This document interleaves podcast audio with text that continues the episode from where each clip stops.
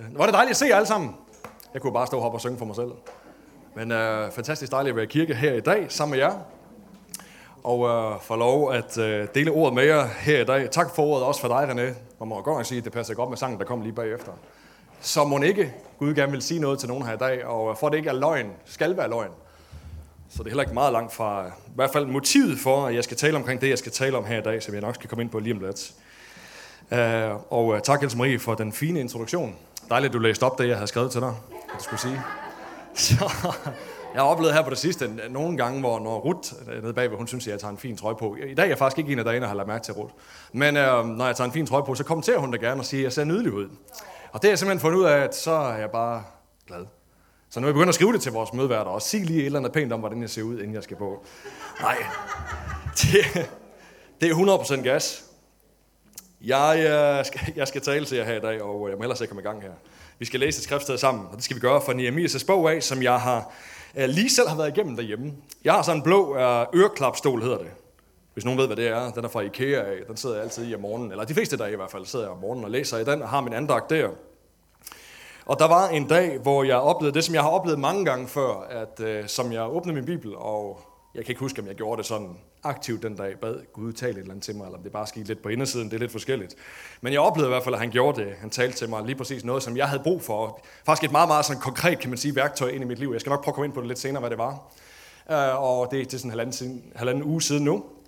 Og øh, Christine og jeg snakkede lidt om det bagefter, blev faktisk enige om, at øh, måske er der noget næsten profetisk i det til os her i dag, at det ikke kun lige var til mig, det han sagde til mig den dag, selvom det også var det, men må sikkert også til nogle af jer. Og øh, derfor så er det lidt sådan ind i mit andagsliv, vi skal tale om her i dag. Det er det jo egentlig ofte, men i dag lidt mere, tror jeg. Og øh, vi skal læse sammen fra Nehemias' bog af kapitel 3 og øh, vers 33, og så fortsætter vi lige et stykke ind i, i kapitel 4 fra vers 1 til 4. Hvis du har din bibel, kan du slå op, og ellers så får vi den også heroppe. Christoffer Just, han sætter den op på øh, skærmen her bagved. Der står sådan her, og vi kommer lige ind midt i en historie her, at da Sanballat hørte, at vi var i gang med at genopbygge muren, så blev han rasende. Prøv lige at sige rasende. Rasende. Jeg håber ikke, du sidder her i dag og er rasende. Så blev det ellers et fedt ord. Så blev han rasende. Og han begyndte at spotte judæerne. Han talte til sine landsmænd og hæren i Samaria og sagde, hvad er det disse elendige judæer laver? Vil de virkelig bygge muren? Vil de ofre og gøre det færdigt på en og samme dag? Vil de gøre de forbrændte sten i grusstyngerne levende. Og ammonitten Tobia, der stod ved siden af ham, sagde, selvom de bygger den, bygger den op, så kan en rev lave hul i deres stenmur, hvis den springer op på den. Hør vor Gud, hvordan vi er genstand for foragt. Lad deres hån komme over deres eget hoved, og lad dem blive udplyndret i et land, hvor de sidder i fangenskab. Lad ikke deres skyld være skjult, og deres synd blive slettet for dit ansigt, for de har krænket dem, der bygger. Men vi byggede på muren, og hele muren blev bygget sammen i halv højde, og folket havde mod til at gå videre. Og da Sanballat og Tobia og araberne, ammonitterne og asjoditterne hørte, at udbedringen af Jerusalems mure skred frem, efterhånden som brudene blev fyldt ud, så blev de meget vrede. De dannede alle sammen en sammensværgelse for at angribe Jerusalem og skabe forvirring for mig. Men vi bad til vor Gud og satte vagtposter imod dem til værn for byen dag og nat. Titlen i dag, eller i hvert fald, jo, min titel i dag er Bed og byg. Bed og byg. Hjemme øh, hos mig i mit øh, redskabsskur, som er meget, meget lille, der står der min yndlingsmaskine, noget jeg købte sidste sommer, som øh, vi købte et hus ud på Øst, og der er en, ret, en rimelig stor græsplæne, der hører til den, og den skal jeg slå en gang imellem. Og øh, det er sådan noget, jeg kan huske, da jeg var barn, så min far Torben, som sidder hernede, det fik han mig ofte til. Jeg kan ikke huske, hvornår det begyndte at ske, men jeg nød det i hvert fald ikke, øh, når jeg skulle gøre det. Men det har jeg taget mig selv i at finde ud af, at efter jeg har fået mit eget hus, Måske også fordi det er fi, jeg har fire børn. Og når man så tænder for en græsslåmaskine, ikke, så larmer det, så kan man ikke høre noget. Så er jeg faktisk begyndt at godt at kunne lide at gå og slå med den græsslåmaskine. Og jeg fandt ud af, at jeg skal have en fed græsslåmaskine. Ikke? Altså, skal, det skal være så tæt på, at jeg har sådan en, man kan sidde og køre på, hvad hedder sådan en havetraktor eller sådan noget. Det er det ikke. Men og jeg tror, fik vi billedet med, Kristoffer, kan det lade sig gøre? Den står der. Jeg er sindssygt glad for den der. Og jeg er godt glad, klar over, at mange af jer sidder og tænker, kæmpe wannabe. Hvorfor har du ikke en ordentlig maskine? Altså, jeg boede på landet, jeg ved ikke, René, om du sidder og tænker et eller andet. Det er sådan en som dig, jeg kunne få mindre værd over at stå og være glad for min maskine. Det er en Texas øh, græslemaskine, som jeg er mega glad for. Det I nok ikke helt kan se, jeg har på højre side, der er lige en kopholder. Der, der kan stå en kop kaffe eller en dåse cola eller et eller andet. Og så kan, man, så kan man sige til familien derhjemme, at jeg er nødt til lige at tage headset på her, fordi det larmer så meget. Og så er man i sin egen boble en times tid. Og man bare kan få lov til at gå og bruge sin krop og gå og tænke en hel masse. Og så er der ingen, der kan forstyrre en. Jeg elsker det. Så har jeg så et familiemedlem, sådan lidt i den udvidede familie, som synes, at det der, det er der det mest tåbelige maskine i hele verden, du overhovedet kan have. Du skal da have en, der er automatisk. Du burde få sådan en af de der små nogen, der ligner sådan en... Uh, jeg ved, man kan få sådan nogle, der ligner de der støvsuger, folk kan gå derhjemme også, der kører af sig selv, og så kører den sådan på kryds, indtil den rammer en væg. Og så til sidst så når den hele huset rundt. Det kan du faktisk også få ude i haven, der er måske nogen, der har sådan en. Og ham her, min slægtning heller i familie, familie, synes helt klart, at jeg skal have sådan en. Det er, det er fuldstændig spild af tid at gå og slå din græslermaskine selv. Og øh, det kommer selvfølgelig an på, hvad man synes, der er fedt. Jeg kan godt forstå, at øh, han kan tænke, at det skal han ikke have. Men jeg er faktisk begyndt at elske at slå med græs.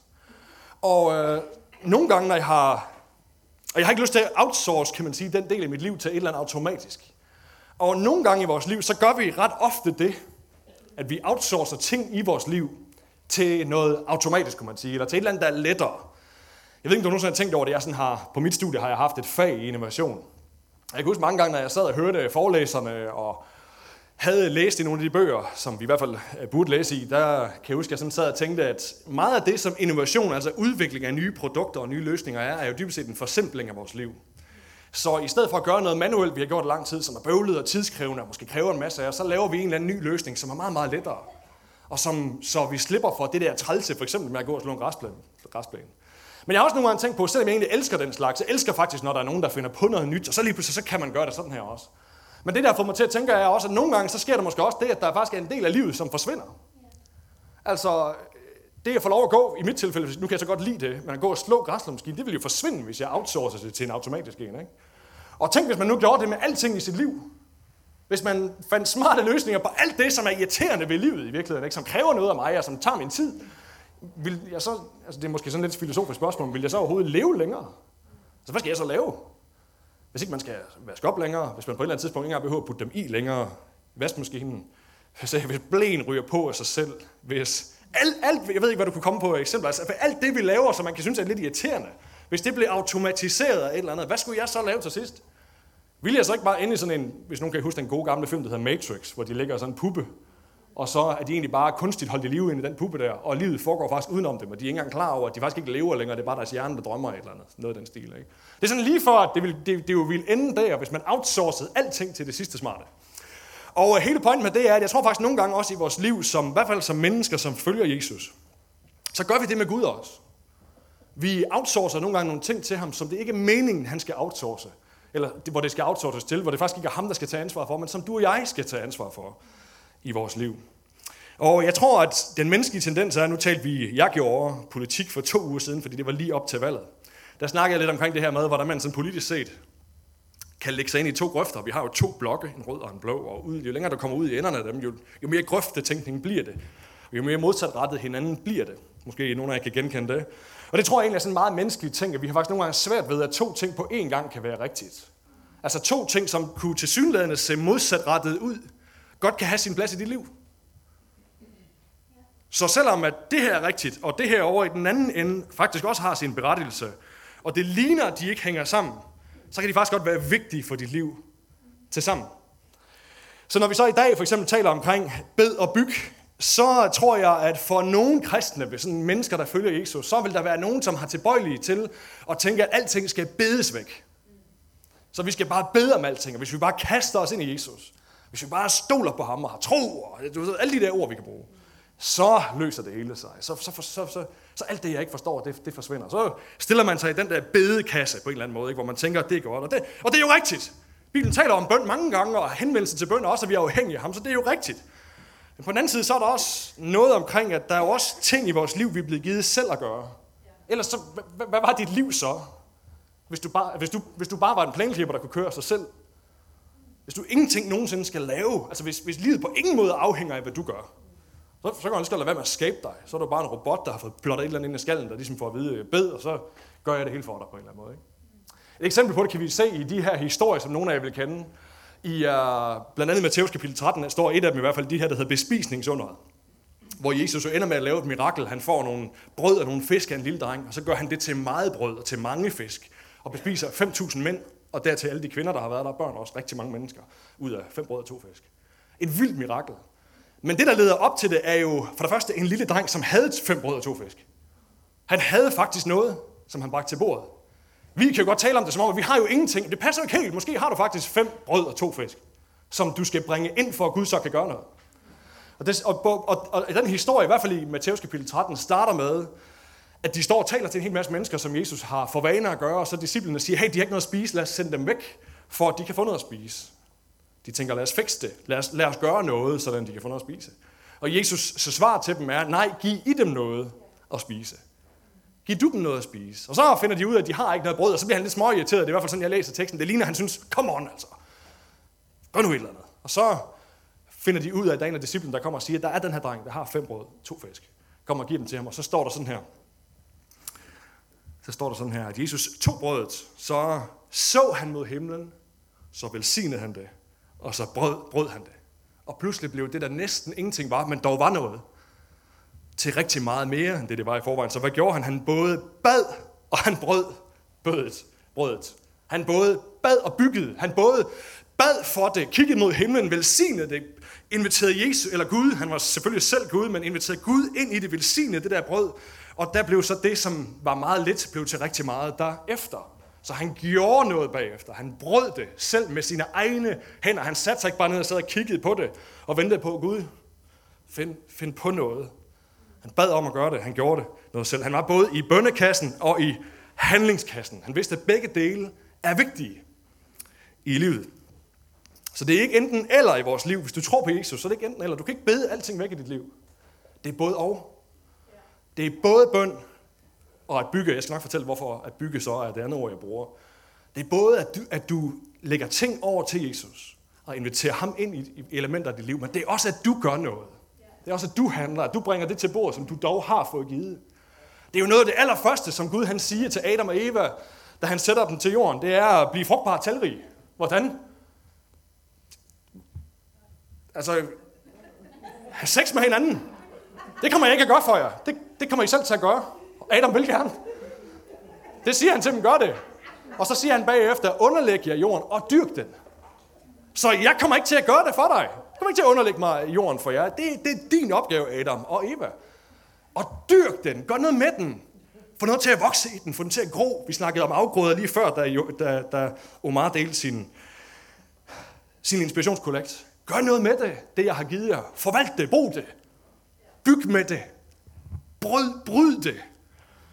Det er ikke bare noget, du kan sige, det gør jeg, fordi vi er jo så usle mennesker. Vi kan jo ingenting. Som nogle gange kan jo godt være vores attitude, ikke?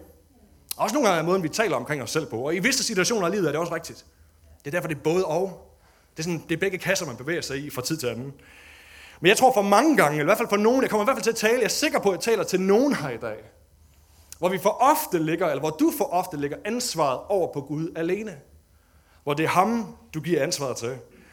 Og så er der nogle af os andre, vi ligger alt for ofte ansvaret på os selv. Vi glemmer helt at kigge op. Sige tak for brødet. Velsign det. Inden vi bryder det. Vi bryder det bare, fordi vi er sådan aktivistiske, øh, utålmodige typer. Jeg tror, vi glemmer alt, begge dele alt for ofte. Måske er der forskel på, hvem vi er, hvor meget vi gør det. Men sandheden er, at det, vi er kaldet til, og det, som Jesus inviterer os til, er et partnerskab, hvor vi går sammen med ham. Hvor vi følger efter ham, det er derfor, han også på et tidspunkt kalder sin disciple. Jeg kalder ikke slaver længere, jeg kalder jer venner. Venner taler jo sammen om ting, og bliver også i en eller anden grad enige om ting. Ældre idéer og tanker med hinanden, lærer hinanden. Det gør en slave ikke, for at vide, hvad du skal gøre. Og det er nogle gange det, når vi så er over i bønnekassen der, så, så, så tænker vi os om selv, også om, om os selv, som om, at vi var slaver, som bare skal have at vide, hvad jeg skal gøre. Men den rigtige løsning, tror jeg, i mange situationer, det er, at vi, eller vi, vores liv er, at vi tænker både over, at vi elsker Jesus, og så vi inviterer ham ind i vores liv. Inviterer ham ind i det hele, til at være med til det hele. Og vi så tager ansvar for det liv, vi bliver givet. Samtidig med. Jeg ved ikke, om du har tænkt over det, de fleste mirakler i Bibelen og løfter, som går i opfyldelse, de sker jo netop, fordi Gud han giver et løfte om noget, og så skal mennesket handle derefter. Så hvis I gør, jeg har de her planer for jer, jeg vil gerne tage jer herhen til et fantastisk sted, til et løftet land. Det kræver, at I gør sådan her. Det kræver, at I følger efter mig. Det kræver, at I er lydige over for mig. Og det kan du finde tusindvis af eksempler på i Bibelen. Hvor Gud han siger, det her det er min gode plan for jer, det er det her, jeg gerne vil. Og det, jeg gerne vil med jer, kan I ikke opnå selv. Men for at komme derhen, er der en sådan masse små skridt, I selv skal tage. Dem tager jeg ikke for jer. Dem skal I tage sammen med mig. Okay, jeg tror, I har fanget det. Så det er gensidigt partnerskab, hvor vi selv har et ansvar for, at hans løfter de går i opfyldelse i vores liv. Og konteksten her, eller teksten, som vi læser i dag, er så fra Nehemias' bog af. Det er faktisk en af mine yndlingsbøger, bøger, Bøger. bøger, som, øh, der er en hel masse bøger i dag, ikke? Han brød, bad og brød brødet, og nu beder og bygger vi, og så er det en af mine yndlingsbøger, vi er i gang med at læse. Vi læste her fra Nehemias' bog, den fantastiske bog af. Og Nehemias' bog, den starter med, at han er mundskænk for kong Artaxerxes i Persien. Lidt efter, at Israel har været i eksil i Babylon i 70 år. Babylon bliver så afløst som det store rige på jorden af Persien, som kommer til. Det er så her, hvor Nehemias så endt som mundskænk. Og uh, israelitterne, de havde jo som sagt været der i 70 år, og mange israelitter var vendt tilbage til Jerusalem på det her tidspunkt, til det, som så var en ruinby. Den blev ødelagt af den tidligere babylonske konge, som blev ødelagt sammen med templet. Og uh, han er så forblevet væk, altså han er ikke taget tilbage nu, derfor er han jo hos den her persiske konge, som han arbejder for, og uh, har fundet sin plads der. Og jeg elsker den her bog, fordi den starter med, at han hører om fra, han, jeg mener det er hans bror, der hedder Hanani, som kommer til Persien, som frivilligt rejser der til og fortæller omkring, hvordan det står til i Jerusalem, og siger så i en bisætning, eller noget af den stil, at der, at der stadig ikke er nogen mur rundt om byen.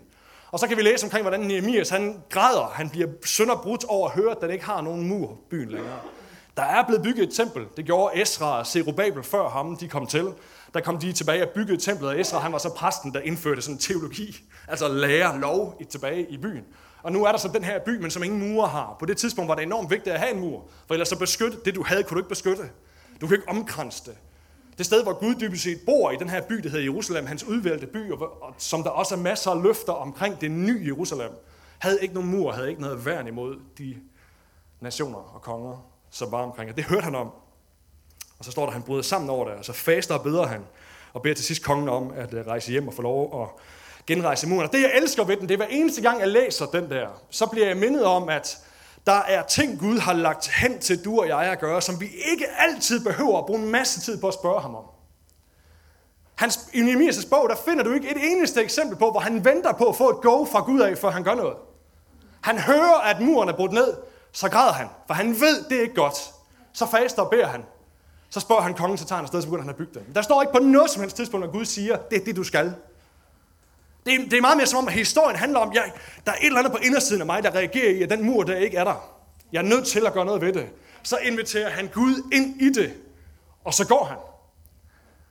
Så går han, og, du kan ikke, og så kommer han ud for alle mulige udfordringer. Hele bogen handler om, hvordan han igen og igen bliver testet i hans beslutning, i hans fokus på det, han ved, han skal. Kapitel 6, der kan vi læse om, at bogen, eller undskyld, muren er ved at være opbygget, og så kommer nogle af fjenderne, de to samme, Sanballat og Tobia, vi lige har læst om. De kommer og prøver at lave et plot imod ham. De vil have ham ned af muren, og så de slår ham ihjel ud på en mark. Og de kommer og, og laver, vil gerne forhandle med ham, og kommer i sådan, lader som om de er i god tro. Kom ned derfra, så vi kan snakke omkring, hvordan vi kan indgå et kompromis. Hvor til han siger til dem, jeg kommer ikke ned, for jeg er i gang med at lave et stort arbejde. Og jeg har altid elsket den sætning, fordi på det tidspunkt har han stadig ikke hørt fra Gud af, om hvad han skal gøre. Han ved bare, at jeg skal gøre noget. Jeg skal bygge den mur. Jeg skal bygge noget. Jeg skal ikke bare bede, det har jeg gjort. Jeg skal bygge noget. Jeg skal gøre noget. Så han rejser hjem med missionen om at gen, gen, genopføre den her mur. Samler folk omkring sig. Det er en mega fed historie. Øh, samler folk omkring sig til at udføre arbejde. Han mobiliserer, han organiserer folk, og han er altså bare mundskænk, og lige pludselig bliver han til murmester. Det kunne også være titlen, ikke? Mundskænk eller murmester. Så det han gør, er, at han rejser tilbage til Jerusalem, som er Guds by, det sted, hvor Gud og hans folk bor, hvor løfterne er knyttet til fysisk. Et tabt sted til fremmede riger. Og de har så været i eksil, og nu er de tilbage igen, men de mangler den der mur rundt om byen. Og dybest set er det jo et billede på dit og mit liv. At vi har været alle sammen, det tror vi på, at alle er faldet, eller alle har mistet herligheden for Gud, alle har syndet mistet herligheden for Gud af. Så vi er ikke længere i the city of God i Jerusalem. Vi er i eksil et andet sted. Og når vi så kommer til tro på ham, så flytter vi tilbage igen. Og det der så er opgaven derefter, er at bygge hvad? Mur rundt om. Ikke, tror jeg, sådan en Trump-mur, som har til formål at skille mennesker ad. Men dog alligevel. At sørge for, at det, som ikke hører til i den by, som er dit liv og dit hjerte, ikke får plads og adgang derind til. At bygge noget. Og du kan bede fra nu af til du dør. Men der er noget af det, som Gud ikke vil have, skal være en del af dit hjerte og din sjæl som ikke forsvinder fra dit liv af, hvis du bliver i den kasse der, men hvor du er nødt til at bygge noget. Du er nødt til selv at gøre noget. Work it and keep it. Ja, tak Birte. Så kampen den er vundet. I Jerusalem har de tilbage igen. Templet er der, så Gud han er der. Loven er der, så vi ved godt, hvad vi skal gøre. Vi ved, hvad han tænker. Der er en, der er en fed bog inden, hvor du kan læse omkring det, inden Emias' bog. Men der er kamp om den by der. Der er nogen, der gerne vil ind. Det er det, vi starter med at læse her. Da Sanballat hørte, at vi var i gang med at genopbygge muren, så blev han rasende. For den, den der mur skal ikke op. Vi vil ikke have den op, og han samlede folk omkring sig. Så der er modstand mod, mod det, og det er der, hvor vi kommer ind i den her dagens tekst her i dag, hvor de omkringliggende landes ledere, de opdager, hvad Nehemias han har gang i, og så bliver de mildest ikke glade for det. Og det, der sker her, er, at de jo opdager, hvor langt han er kommet, de hører om det, og er ikke tilfredse med det, for nu kan de ikke bare rejse ind i byen, så det passer dem længere. Og de ved også godt, hvad historien var. Det nævner de nogle kapitler senere, kapitel 7, mener jeg. Hvad historien var for Jerusalem. Så de er også lidt bange for, hvad der sker, hvis Gud han faktisk får lov til at barrikadere sig ind i den by, der begynder at bygge noget op igen. Det får vi problemer med. De tager endda så langt som til Persien, ned til ham kongen, som Nehemias lige er taget afsted fra, og sladrer og siger, hey, du er godt klar over, hvis de lykkes med det der, så kan du bare vinke farvel til dine skatter og din autoritet over dem, fordi så, ham Gud, de har derinde, er dybest set det, de siger, ham kan du ikke styre. Så de bliver sure over det. De vil ikke have det. er en sammensværgelse. Tobia hopper med på vognen, læser vi her. han talte til sine landsmænd i herren og Samaria, ham der Sanballat, og sagde, hvad er det, de her elendige judæer laver? Vil de virkelig bygge muren? Vil de ofre og gøre det færdigt på en og samme dag? Vil de gøre de her forbrændte sten i gudstyngerne levende? Håner det, han har gang i. På akkurat samme måde, som du nogle gange oplever. Måske er det bare inde i dit eget hoved, det sker. Men det kunne også være, at der er mennesker omkring dig, der gør det, når du går i gang med at gøre det, du tror, er det rigtigt for dit liv, det Gud vil med dit liv, at bygge mur omkring dit liv. Så oplever man, at der er folk, der stiller spørgsmål til, er det godt nok nødvendigt, det der? Spild af tid. Har du set, hvad alle vi andre gør? At der bliver modstand imod det, der bliver sået tvivl omkring det. Det, som du skal. Og det, vi kan læse, er, at angrebet, de sætter ind, er både på Jerusalem og Nehemias dag, kapitel 4, vers 1-2. Kan vi få den alene? Øh, den, hvor der står næste, Kristoffer? Næste igen, det er nok den sidste så at da Sanballat hørte, at vi var i gang med at genopbygge muren, så blev han rasende, og han begyndte at spotte judæerne. Han sagde til sine landsmænd og herren i Samaria, og sagde, hvad er det, de her elendige judæer laver? Vil de virkelig bygge muren? Uh, nej, næste. Undskyld. Hør, hvor Gud... Nej, det er den næste igen. Hvor mange er der? Udbedringen af Jerusalems mure skred frem efterhånden, som brudene blev fyldt ud, blev de meget vrede. De dannede en sammensværgelse for at angribe hvad? Jerusalem, altså den by Gud bor i, det sted, hvor løfterne knytter sig, knytter sig til, og skabe forvirring for mig. Så det er både Jerusalem, altså det Gud vil med dit liv, hans bolig i dig, det som alle løfterne knytter sig til. Og så gør de det ved at skabe forvirring for dig. Forvirring for mig. Og hele den her Nehemias' bog handler dybest set om, hvordan han igen og igen oplever, at de på snedig vis forsøger at gøre ham forvirret Forsøger at lokke ham til at, at sænke sine hænder og gøre noget andet, end at bygge på den mur, han har sat sig for at bygge, som her i kapitel 1 tog afsted for at bygge, som er vigtig for det land. Og hvad var hans respons så? Og det er dybest set dag, der leder os hen til dagens sådan mest centrale pointe. Vi læser den i Nehemias kapitel 4, vers 3. Det står til allersidst på den sidste slide. Men vi bad til vor Gud, og så satte vi vagtposter imod dem til hver for byen dag om nat. Så de bad til Gud og satte vagtposter imod modstanderen. Så de bad ikke kun. De nøjes ikke bare med at tale til Gud, kalde på ham. De handlede os, de gjorde os noget. Men de ikke bare handlede, de bad os. Så de nøjes ikke med at bede, de byggede. De nøjes heller ikke med at bygge, de bad os. Og jeg tror faktisk, at rækkefølgen er vigtig. Jeg tror faktisk ikke, det er ligegyldigt. At de starter med, i det de står, han er forvirret. Og I kapitlet lige efter kan man læse omkring, at hver gang, at, at de begynder at sprede de her rygter, så hører folket det. Og alle dem, som arbejder på muren, dem han har organiseret til det, de hører også om, at de bliver hånet for det. Og lige pludselig begynder det også at gå op for dem, hey, det er jo et vanvittigt projekt, vi har gang i. Vi, vi kan, det kan vi umuligt nå det her. Og så står der, hver gang de gjorde det, så sank hænderne. Hver gang, at de lyttede til, og de her fjender fik, mm, fik held til at få forvirret dem, så sank deres hænder så stoppede de med at arbejde. Det er derfor, det er enormt vigtigt for du og jeg, venner, at vi sætter nogle vagtposter omkring vores liv. Sådan at vi ikke hører ting, vi ikke skal høre. Fordi det, der kan ske i dit og mit liv, er, når vi begynder at lytte til forkerte stemmer, forkerte filosofier, og alt muligt andet junk, som ikke har noget med Jesus at gøre, så kan vores hænder begynde at synke, fordi vi bliver forvirret. Og så stopper vi med at bygge. Og pludselig så står byen vidt åben. Og så kan alt det, vi, Gud har ellers indtaget i vores liv og har givet i vores liv, kan ryge lige ud af vinduet igen. Så bøn er vigtigt. Jeg tror, det er derfor, at det er det første, han gør. Jeg også opmuntrer dig til i alle situationer i dit liv. Gør det som det første. Bed altid først. Men lad være med i alle situationer. Det skal på, hvad man siger her, fordi nogle gange skal man vente på, at Gud siger noget. Men der er mange situationer også, hvor du kan invitere ham ind. Sig til ham, jeg vil gerne gøre din vilje Gud. Jeg har en klar oplevelse af, at det her er det rigtige. Og nu handler jeg. Og som jeg hørte Svend Axel Konrad sige engang, som har været øh, præst ude i Citykirken for en del år siden, han siger, at Gud leder oftere gennem de røde lamper, end gennem de grønne. Så med det, der siger han, at lampen er, begynder at tænke sig om, at lampen i udgangspunkt er grøn. Og så holder sig selv åben for, at Gud kunne få den til at blive rød lige pludselig.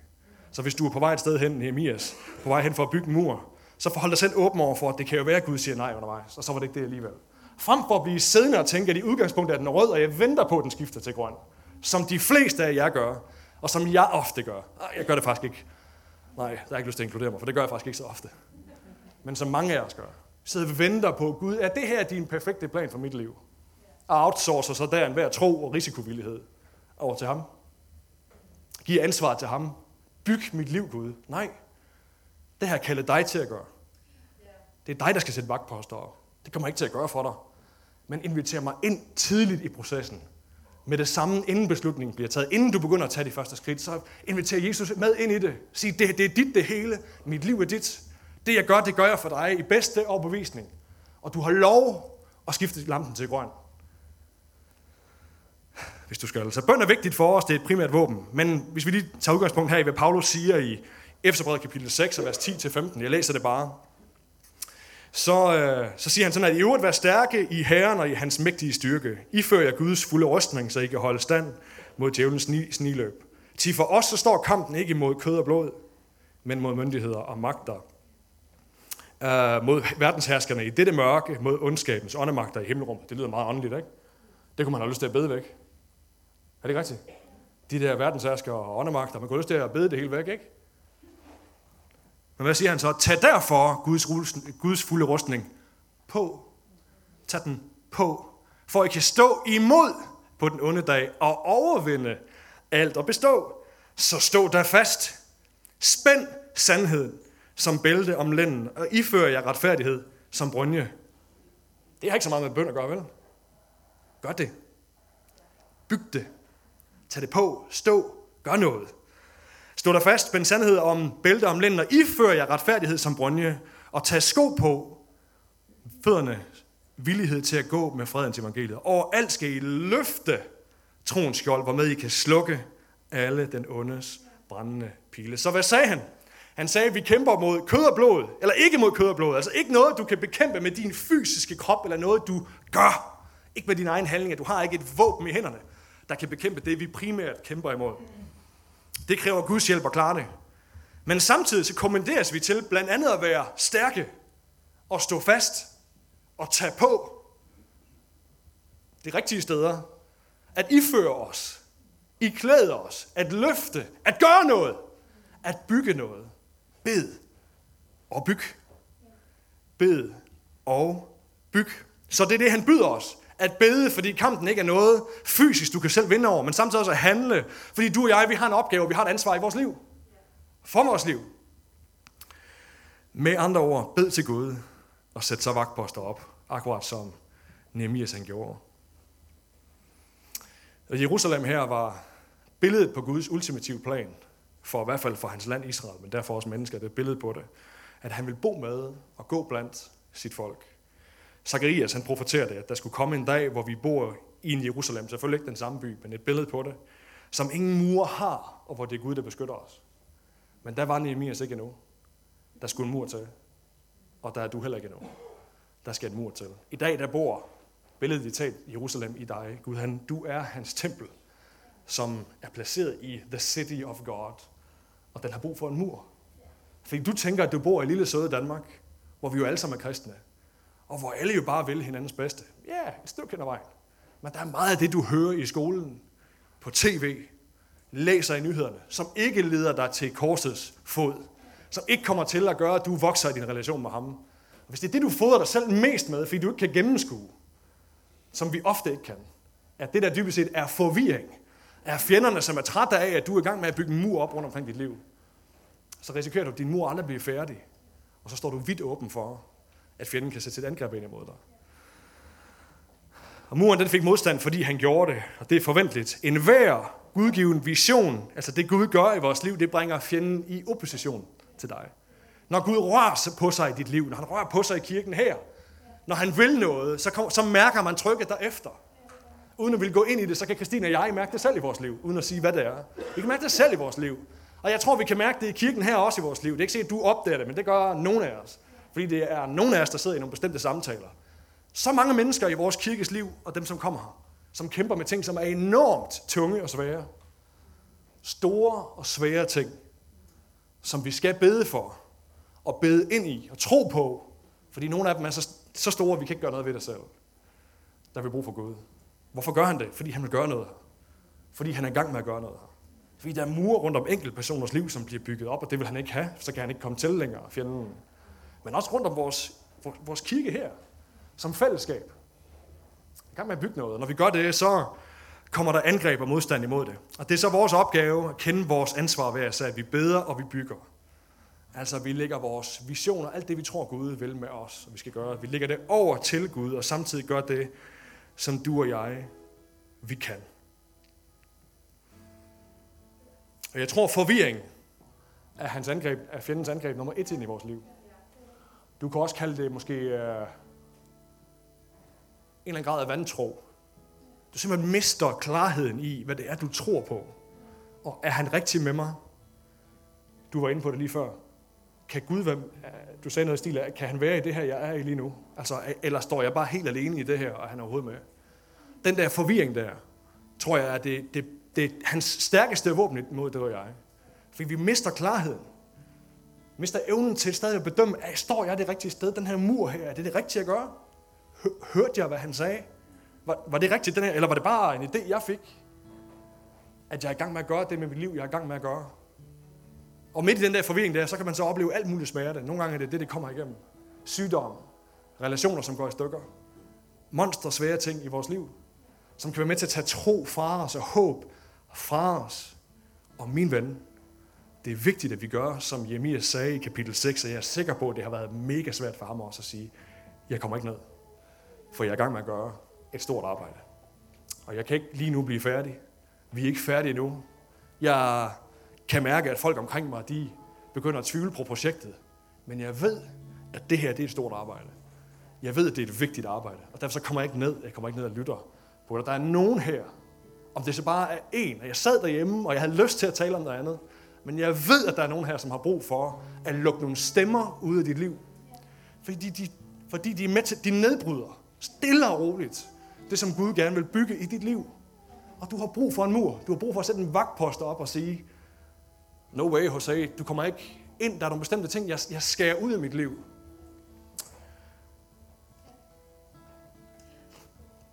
Jeg kendte på et tidspunkt selv en person, som ikke er her, bare for at disclaim det, men ikke en, der kommer i kirken her, men som havde i sin måde at kommunikere på en, en vej til at få mig til at sige ja til ting, eller gå med på ting, jeg faktisk ikke ville bagefter. Altså som jeg godt vidste, når vedkommende kom til mig, så jeg godt mærke, det, det vil jeg ikke. Men vedkommendes måde sådan at tale på, gik bare sådan lige ind under huden på mig altid. Jeg fik, fandt mig altid selv fortrydet bagefter, at jeg havde gået med på et eller andet, eller sagt ja til noget, som jeg ikke skulle. Så måtte jeg jo bagefter sige, det, hey, det, det skal jeg ikke alligevel, eller finde en eller anden måde at få det trukket tilbage på. Det irriterede mig helt vildt for det første, fordi at jeg skulle bruge den tid på det, og altid kom sådan lidt i næsten sådan en identitetskrise. Hvorfor kan jeg ikke sige nej til vedkommende? Hvorfor er det, at vedkommende altid lykkes med at få mig til noget bestemt? Og så læste jeg faktisk, at det på år siden, læste det der, om at han, han bad, og så satte han vagtposter op. Han bad, og så satte han vagtposter op. Og ligesom jeg læste her forleden, da jeg sad og læste, så læste min note, jeg havde skrevet den dag, den står oppe i toppen.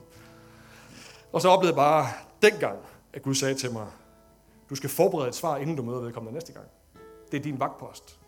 Fordi, fordi at vedkommende åbenbart sådan kemimæssigt, eller hvad det nu er, der gør på en menneskelig front, gør, at det er bare svært. Og for mig er en eller anden grund med vedkommende at stå fast på det, som jeg egentlig gerne vil. Jeg bliver simpelthen forvirret. Jeg, jeg, kan, ikke holde, jeg kan ikke holde barrikaden op, jeg kan ikke holde muren op. Så jeg forberedte et svar. Hvad vil jeg sige næste gang? Hvad er det for nogle vendinger, jeg vil have? Jeg sad simpelthen og skrev det ned og forberedte mig på, hvordan jeg gør det. Og det hjalp mig. Sådan nogle simple ting som det, kan godt være den handling, som du og jeg skal gøre. Det kan være så konkret som, at der er nogle bestemte mennesker, du i en tid ikke skal se. Det bryder vi måske så ikke så meget om at tale om, men det kan godt være sådan, fordi du bliver ligesom dem, du er sammen med. Der kan være ting, du ikke skal se længere på fjernsynet. Det er da 100% sikkert. Ting, du ikke skal læse længere. Ting, du skal, du skal nedtone i dit liv. Ting, du simpelthen går for meget op i. Få det væk igen. Jeg kunne mærke det efter det valg her. Enough with the politics. Det var bare mig. Nu skal jeg ikke lytte til det der mere. Det begynder sådan at, at sidde i mit hoved og min måde at tænke på. Jeg skal jo sætte en vagtpost op. Slet de der podcast. Stop med at lytte, uh, sluk det der berlingske abonnement, jeg lige havde abonneret på en måned. Hvad det nu kunne være. Jeg skal bare sige sådan her til allersidst profetisk. Der er nogen herinde, uden at ville lægge skyld på dig. Jeg håber ikke, det bliver hørt sådan. Men nogle af de udfordringer, du har, det er fordi, du kan sætte vagtposter op. Så sætter en vagtpost op i dit liv på de områder, hvor du godt ved, der er et eller andet her, relationelt, i mit tankeliv, mit følelsesliv, der kører rundt med mig og gør mig forvirret. Sæt en vagtpost op. Jeg kunne tænke mig, at vi skulle rejse os op nu. Og så vil jeg, om det så bare er en, der skal høre det i dag.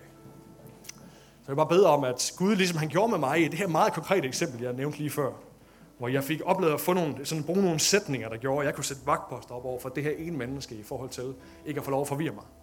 Så kunne der være en eller anden løsning på det, du står i. Hvor du har behov for, at Gud han giver dig nøglen til det. Sæt en vagtpost op. Bed og byg. Inviter ham ind i alting i dit liv. Man gør også noget. Og i dag der skal vi bede om, at Gud han vil give dig mulighed for at bygge rigtigt.